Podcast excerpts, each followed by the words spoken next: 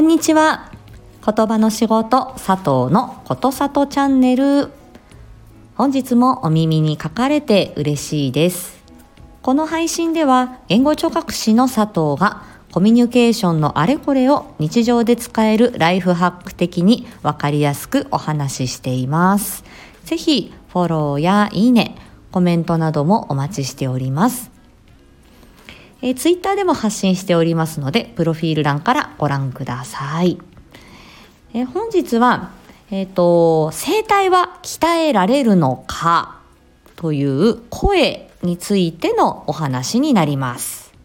えー、今週末ね、えっ、ー、と、知れば知るほどみかんちゃんと、えー、待ち受けているということで、えー、みかんちゃんからね、この声帯そのものを鍛えることはできるのか？という質問を、え以前、え声を大切にというテーマでお話しした時、え2月でしたかね。はい、結構これもあの人気のある、えっと、放送だったんですけれどもその声を大切にを聞いていただいてで声の高さ大きさ、えー、まあ、そういったものをねどういう、えーと、体の仕組みで、えー、下支えしているのかどんな風にして声が生み出されるのかというのを、えーと、ご説明した回だったんですね。でそこに声帯の筋肉は鍛えられるのかというふうに、えー、みかんちゃんから質問がありましてお預けにしてたんですよ。うん、今は言わないっていうことで お預けにしてたんですけど、えー、今回、うん、まああのいつもねあのお世話になってるから 生態周りのことについて少し触れていきたいと思います。結論から言うと生態そのものというのは、その生態そのものを、鍛えるっていうことはうん、まあ、現実的には難しいです。生態そのものの筋力を、えーと、鍛える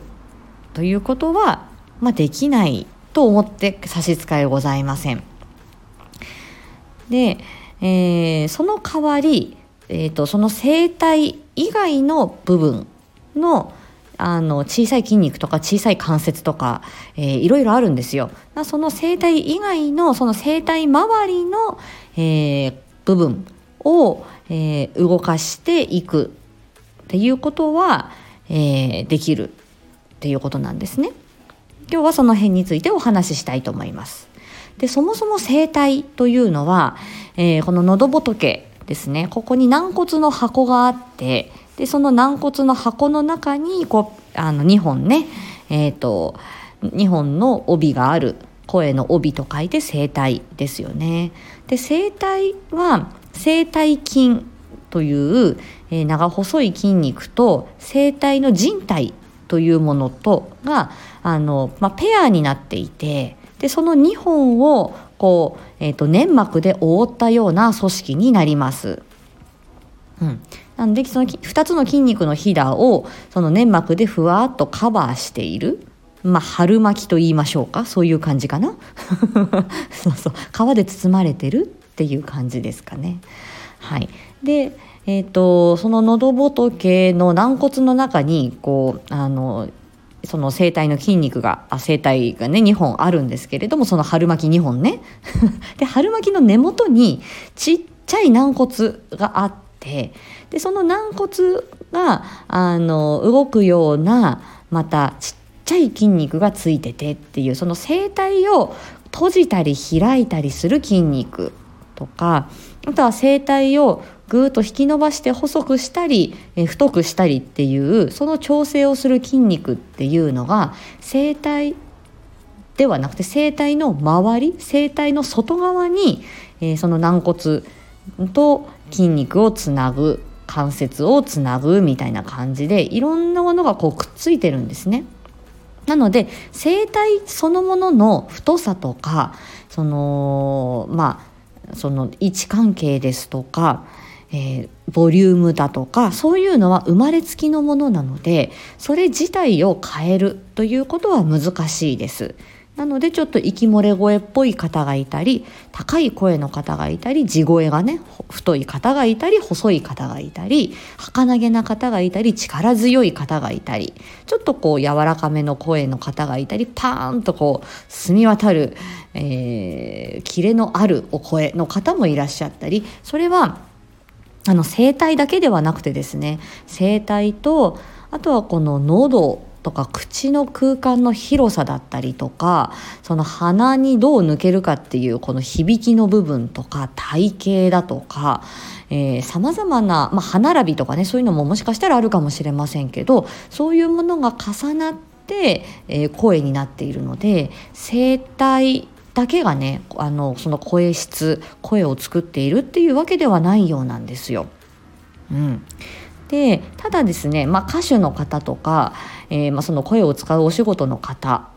とかですね、えーと、その声を鍛えるその高い音と低い音をしっかり出し分けるとか音域ですよね、えー、その声を出せるその音の幅というのを、えーと狭くしないっていうことはやはりその職業柄お声を使われる方っていうのは必要になります。その方々はどこを鍛えてるかっていうと声帯そのものというよりはその声帯を指し声帯を閉じたり開いたり太さを変えたりするっていうその声帯の周りの筋肉周りの人体周りの、え関節というものを滑らかに動かす。とかその動く範囲を狭くしないっていうことを取り組んでいらっしゃるっていうことですね。あとはその、えーと、声の健康ですね水分だったりとか声を使いすぎないとか声の出し方をあまり喉を痛めないような、えー、出し方にするとかそういう日頃の工夫で、えー、自分の持っているその声帯というのを大切にしながらその声帯の周りのその、えっと、声帯を動かしたりするね調整する部分っていうのを、えー、と弱らせないっ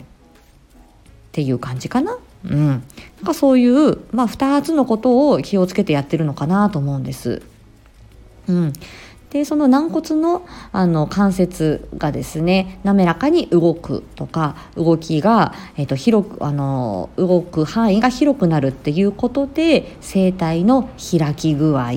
あとはそのどれぐらい声帯をピーンと張るかっていう緊張具合柔らかさなどが変化させることができるっていうことなんですね。でさっき春巻きの話をしたんですけど声帯の筋肉、まあ、これあのえーと、専門用語で言うと甲状比列筋っていうものですね。甲状軟骨と比列軟骨にくっついている甲状比列筋とその、うんと、ペアになってる、えー、生体人体っていうものですね、まあ、人体はあの筋肉よりは硬い組織になりますが、まあ、その2つがこう粘膜でくるまってるっていう感じですね。で生体の筋肉というものは地声を使う時に作用しそして生体人体ちょっとこうあの固めの組織ですねその生体人体というのはファルセット裏声を使う時に、えー、働きますなのでファルセットは、えーと、声帯の筋肉自体はあまり震わせないで、えー、声帯人体を主にこうふるあの空気を震わせる時に使っているっていうことですね。なので、うんと必要な時に裏声を使うっていうことはあの声帯の筋肉をちょっと休ませるような働きがあるので、うん、なのであの歌う時にあのいますよね。あの地声でずっと高い声で歌っている、まあ、以前あの浜崎あゆみさんの若い頃とかですね。もうキンキンあの地声で頑張ってあの高い声で歌うっていうことになるとそれは声帯の筋肉自体を痛めるのであるところそううまく裏声を使うということであの喉を痛めないで、えー、長く歌い続けるっていうことができるわけですね。最近あのボイストレーニングのあの方なんかの、うんとまあ、勉強をしてたりするとそうあの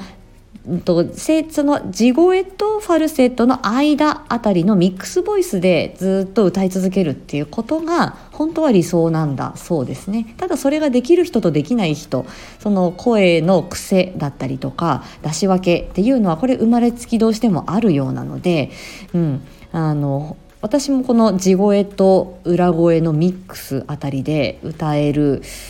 ようになりたいな。で多分それができる楽曲自分のその音域自分の、えーと、得意なその声の高さっていうのがありますね。その部分をあの使って練習していくといいのかなと思うのでうん。ね。あの自分が快くあまり喉を痛めず気持ちよく声が出せる高さ声の出し方。それはちょっとねあの極めていきたいな？練習？していきたいななんていうふうに思っております。はいまあ、ぐだぐだ喋りましたが、まあ、いる体の仕組みって本当に複雑なんですよ。で喉周りの関節筋肉人体めっちゃちっちゃい筋肉とかめっちゃちっちゃい、えー、軟骨とか、えー、非常にこれ複雑な動きをしています。でここに一個一個神経がついてて運動の調整をしているっていうことなんですね。はい、で私たちはその言葉の仕事の人たち声を聞いて声質を確認してあきっと声帯の締まりがこうなのかなとか、えー、振動の仕方がこうなのかなっていうことを声を聞いて分析し、まあ、病院などではねあのコンピューターあのコンピューターで解析して、ね、声を分析してで、えー、声の出し方とか息の出しかけ出し方とか、まあ、そういったものをあの患者さんに指導してポリープとかそういう、えーと、声帯にできるタコですね、まあ、それが再発しないようにするあとはその声帯に麻痺が出た場合にどういうような声の出し方、えー、こうどういう声のリハビリをしようかなっていうことで考えていくわけですね。うんこの声の分野も非常に面白いです。うんなので自分の声の出し方を、えーと、見つめるとか、えー、自分があの心よい声の出し方、えー、健やかな声を保つっていうことは、まあ、これは私にとってもすごく大事なことだなというふうに思っています。うんということで皆さん声を大切にそして声帯そのものは一度痛めてしまったり、えーとそうですね自分のその声帯とか声質そのものは大きく変えることはできないので今ある自分の声今自分が持ち合わせている声質というものは皆さん一人一人宝物ですので自分の声を大切に、使っていきましょうということです。はい、声帯自体は鍛えられないけどえー、声帯の周りの部分ねそこは鍛えることができるよっていう今日はこれぐらいにしておきますねはいまたね小出しにしながら声の話はしていきたいと思います、えー、機会がありましたらこの声を大切にえ2月にお話、2月にお話しした第1弾、第2弾も概要欄に貼っておきますので、チェックしてみてくださいね。ということで、また次回お会いしましょう。ありがとうございました。